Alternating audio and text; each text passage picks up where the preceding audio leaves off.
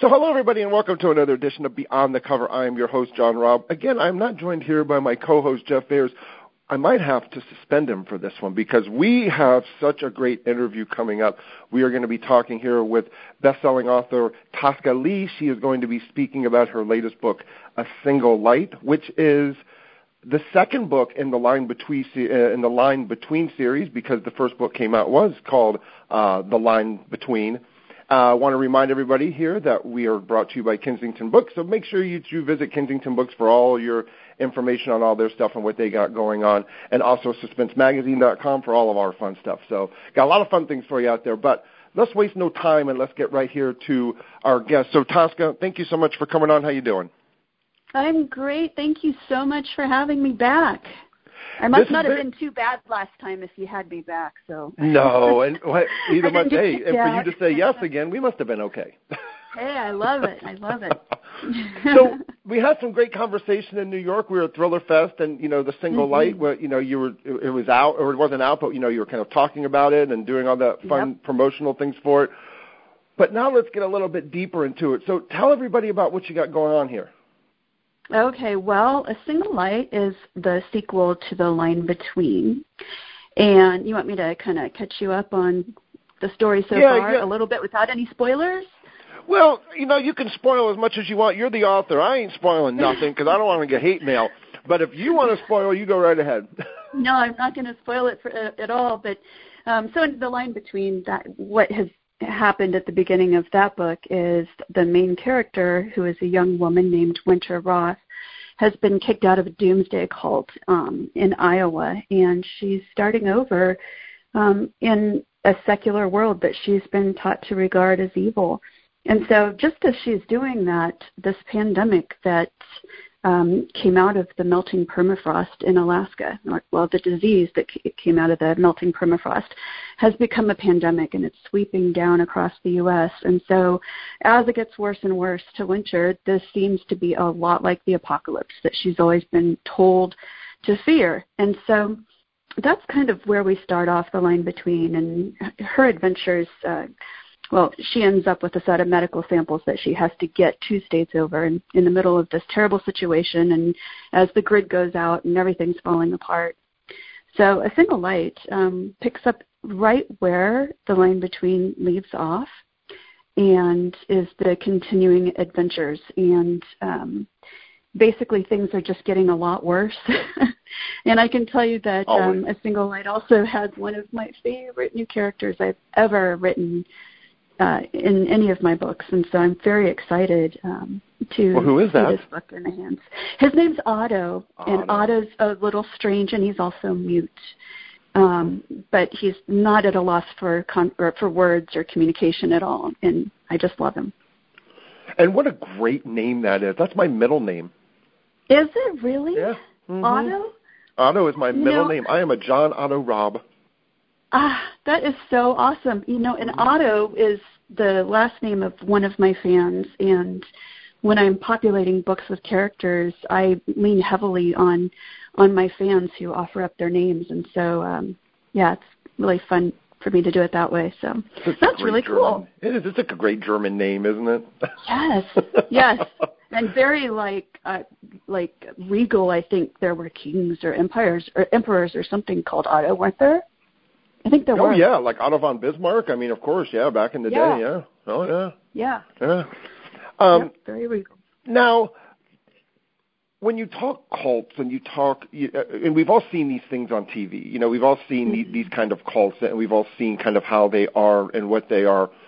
So when you're having to explore a character that is caught up in this and then get out and then they have to see the world for the first time and have preconceived notions but then they start realizing that maybe things aren't what they seemed when they were taught how is that for the author to kind of have to get that dynamic out uh mm-hmm. you know emotionally uh, through the characters you know eyes yeah, you know, it's really interesting and I, I've watched um I've watched shows and I've done research on, you know, what it's like for people who leave cults or extreme religious groups.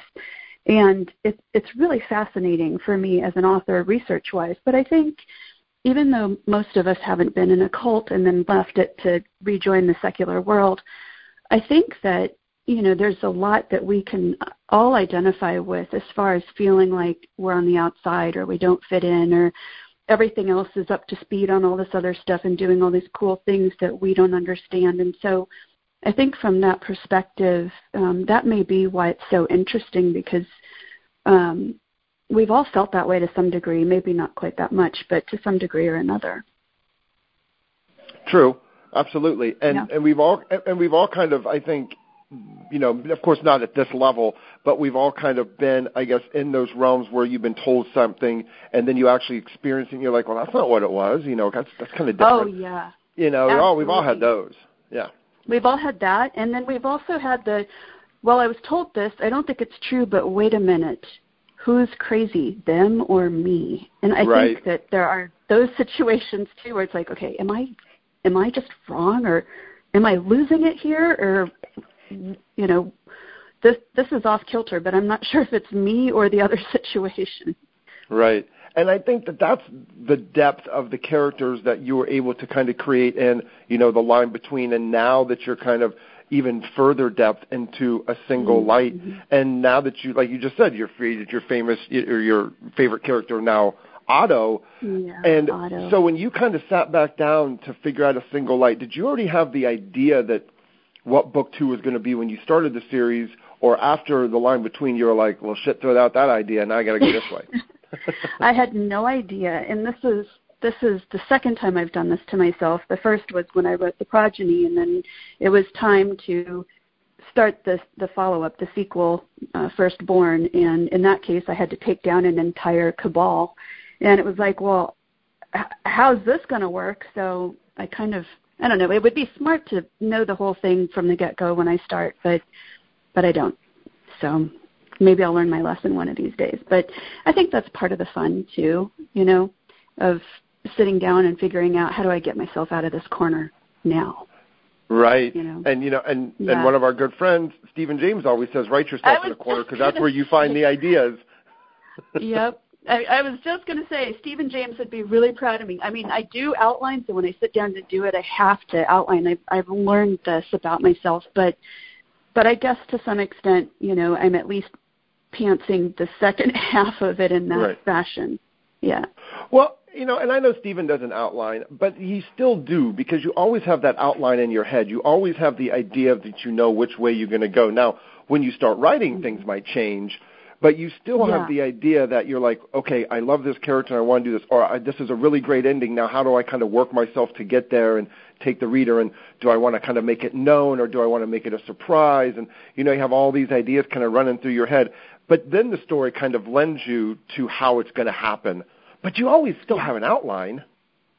Well, I always have to have a little bit, and I do yeah. adhere to the three act structure. That's just something that I find works really well for me, and you know, readers are comfortable with that. And so I always have that. But like you said, stuff always happens. I mean, there's a big mm-hmm. difference between 30,000 feet in the air and boots on the ground. So, and once you're down there and, you know, running through the alleys and the back streets of the story, you know, things that you didn't plan for just crop up sometimes. And, yeah.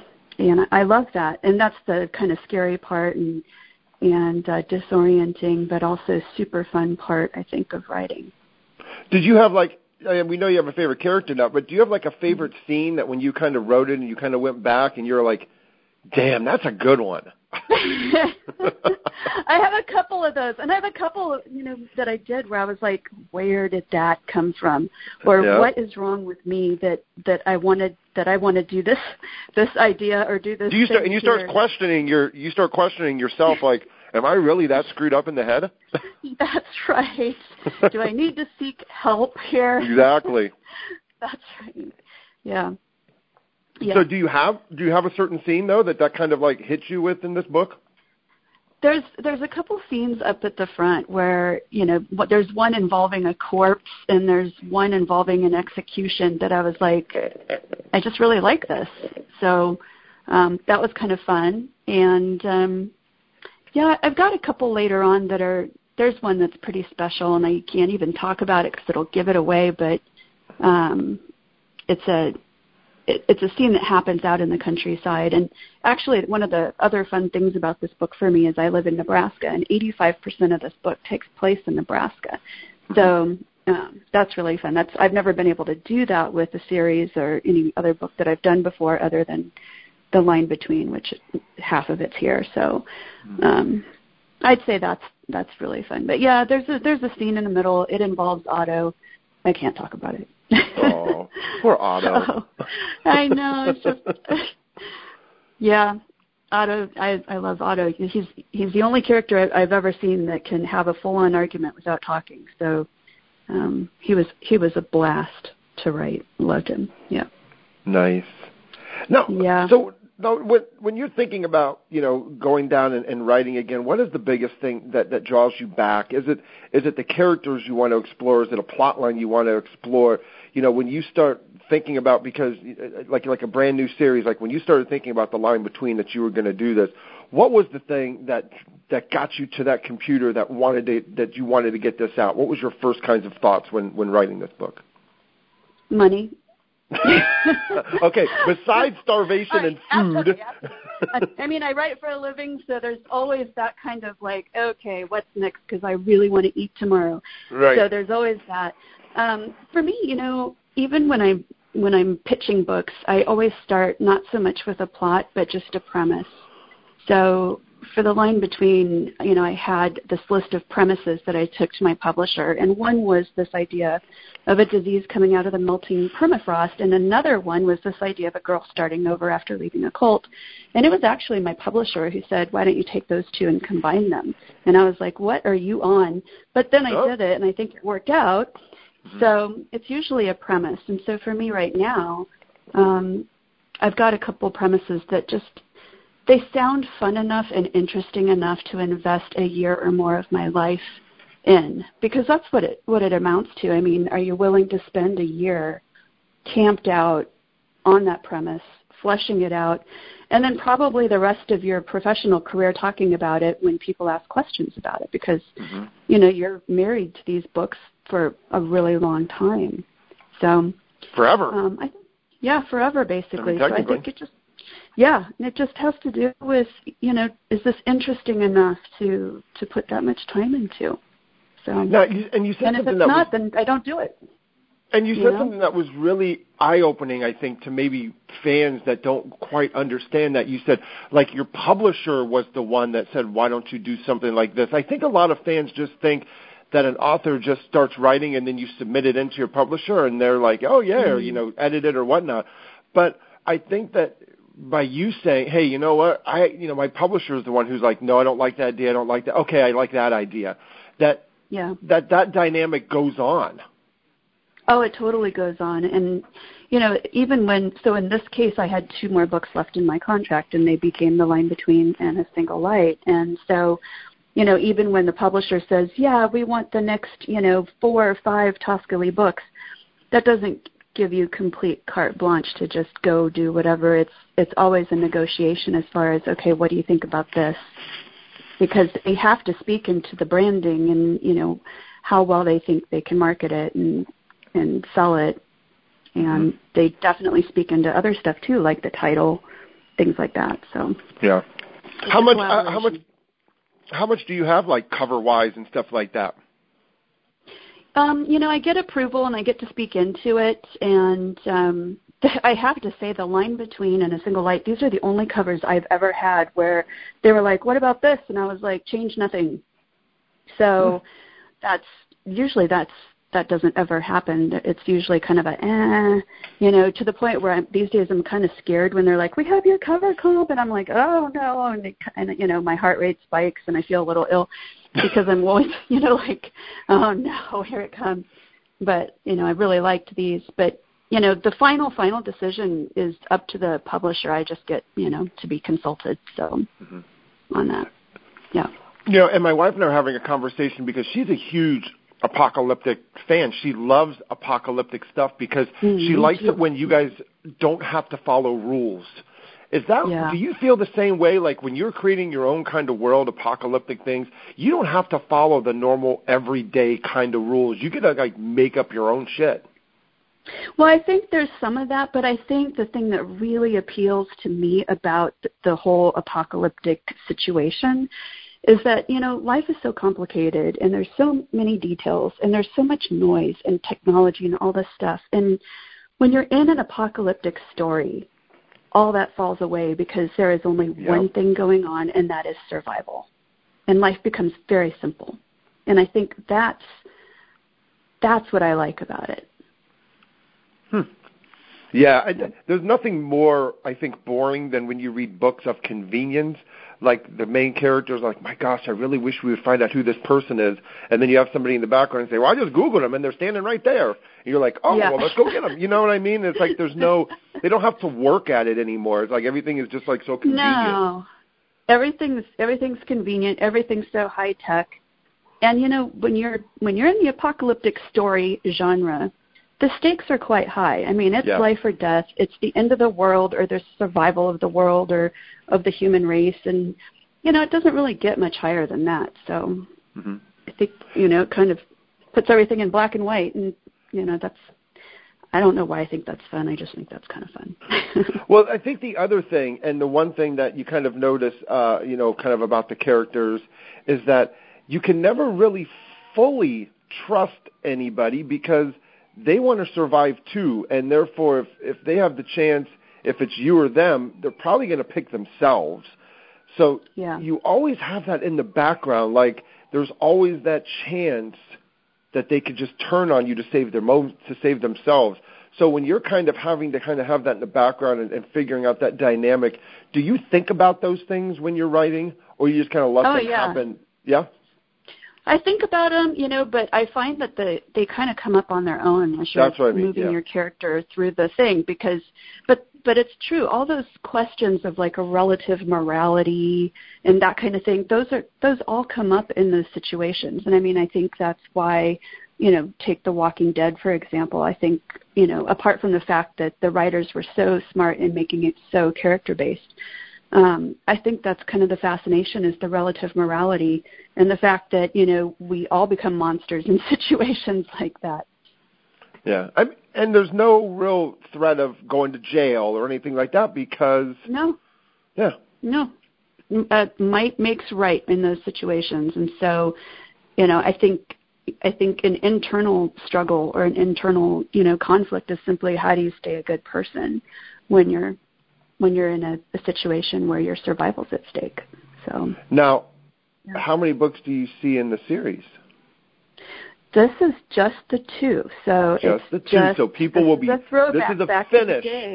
You're yes, finishing it. Is, it's done. It's done. But that said, it is in development for TV. So I mean, if which can mean you know that that can mean a lot or nothing. You know because that it could get made or it could not. So if it were to get made and if there were, you know, like demand for another one, I would certainly find a way to do it mm-hmm. because I, you know, I love the main character, Winter Roth. Um, the readers have really enjoyed her, and I, I would love to keep going with her. But for now, just two. Now, are you revealing something on the show? Is somebody looking at this for TV, movie, maybe? Um, well, we have our showrunner, and he is fabulous. Um, and he's he's working on the materials. We're getting ready to go pitch right now. So. Um, so you don't have a home yet, but you got like somebody who's rocking and rolling who wants to get it someplace. Oh yeah, we uh, we've got our production team of Radar Pictures and Ed Burns' Marlboro Marlboro. I can never say that word. Marlboro Road. You don't smoke Marlboro. And the, yeah, you don't. We've smoke. got Glen Whitman, who's our showrunner um, and writer, and he wrote for the um, the Strain and mm, yes. uh, Fringe.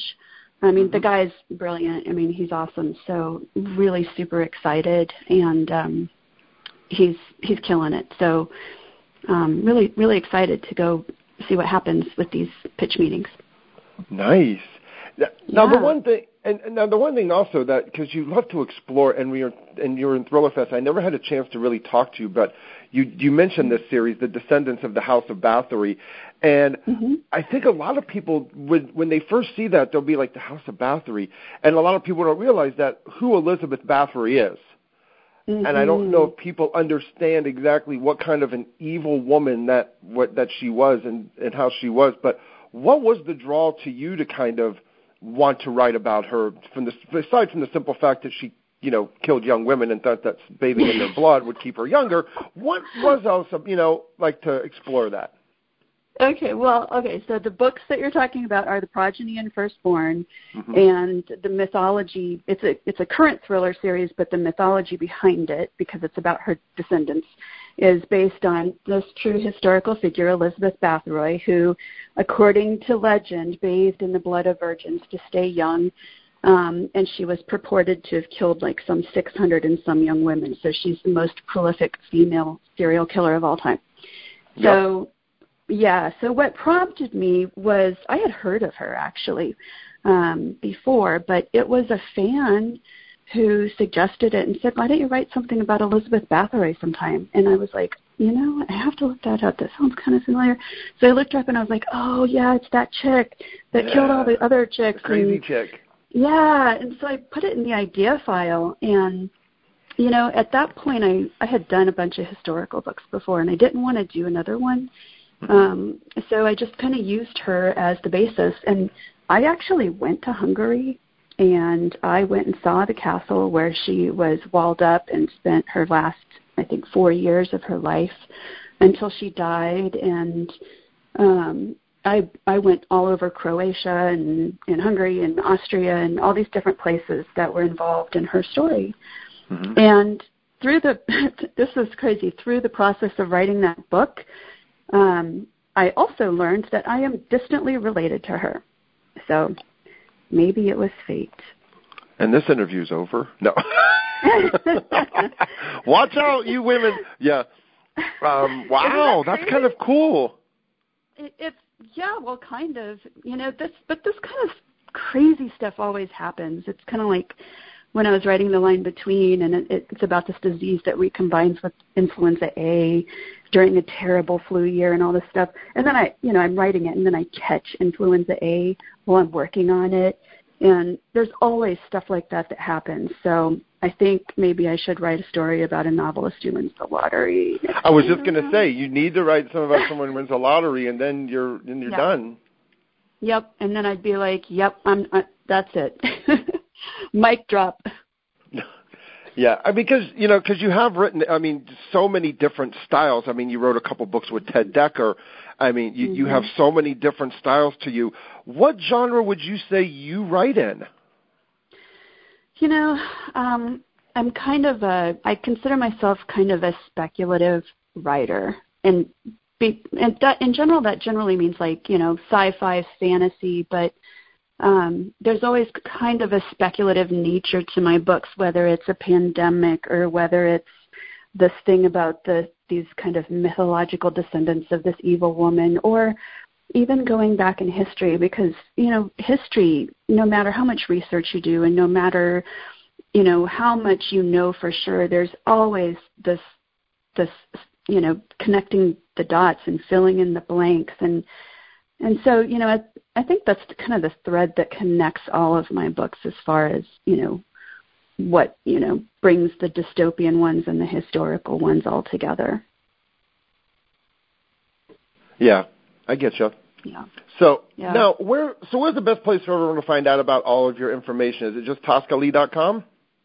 toscalee.com and then i'm on all the social media too so uh, Are you pretty active on them? Yeah, kind of. I mean, I'm more active on, I'd say, Instagram and Facebook and sometimes Twitter. I'm not so good at Snapchat. I think I'm not the right generation. Yeah, I'm not a Snapchat I have person. it, but I'm horrible at it. So I'm not even an Instagram person. it's fun. I, I like Instagram, and there's a, an awesome. They call it Bookstagram. There's an awesome Bookstagram community on there where they, you know, they are book fanatics and they are amazing readers. So that's why I'm there. Oh, I have to look into that one because I always because we have a an Instagram and I, and I never post to it like my wife will for certain. But I always am like, do I really? Does anybody really care about this picture? And I'm like, okay, if it was me, would I care about? it? I'm like, no. So then I wouldn't do it. I have that too, you know, and and there are times I'm like, you know, there's nothing exciting going on in my life, but I know. you know, and that's when I'm taking pictures of. I've got a giant German Shepherd. He's like more dire wolf than German Shepherd, I think. So Yeah. that's when I post pictures of him, or and but people like it. I I don't know if it's because he's a giant German Shepherd or it's interesting to look into other people's lives, but I, you know, I don't know. I've never figured that out. I guess you know. I guess yeah. so, and I just don't really follow the Instagram thing. I I don't know. I mean, it's But Facebook once is too you much. on there and you follow some people, and then you're like, oh, I don't know, what should I post? Well, let's see what other people are doing, and then you just find yourself like, you know, 20 Posting dinner later, pictures. Yeah, and you're like, oh, what did they eat, and what are they reading, and uh, look at that cute pair of shoes that girl bought her. Okay. You know, it's like, the, and then all of a sudden, all this time has gone by, and you're like, what did I just do? What? Yeah. Where, you know, yeah. That was me on YouTube with funny cat videos. Uh, I've done that too. Nothing cheers you up more than a funny cat video when you're having a down day. I like the cats being assholes one. Yeah, any of the just I love just cats being cats. yeah, cats love- being yeah. mean because they kind of are, and then funny animal ones, Mhm. and then baby animal videos. Yep, I've a whole Exactly. I they just make you smile. You're like, you know, I'm having a shitty day, but you know what? That cat is having fun, and that's cute as hell. I don't want to think about politics. I don't want to think about Oh, bills. I don't want. I'm going to watch these baby animals and see. But once again, it's the it's the same thing. It's like life gets boiled down to the most simple thing, and Yep, a cat jumping in a box you can't get out. Never, ever not funny. yeah, I love that. But you know, that's also I'm I've got cats here at the farm and a giant dog and all this stuff, and I kind of feel like that's that's my life. Whenever I'm feeling really down or whatever, I just have to step outside and see what's happening out here. Yeah. Farm well, life. Tosca, we want to thank you so much for coming on. It has been an absolute pleasure again Thank to talk you. with you. Great to catch up with you at Thriller Fest. I think we'll be there next year, so we'll catch up again. Hopefully, if you're gonna be be there. Yep, awesome. Do it. And uh, Thank yeah, so so we'll chat again. And congratulations. Awesome. And again, everybody, the book is called A Single Light, and it comes out September 17th. So when you listen to this show, the book will be out. You can buy The Line Between and A Single Light together in whatever format mm-hmm. you want. It's available.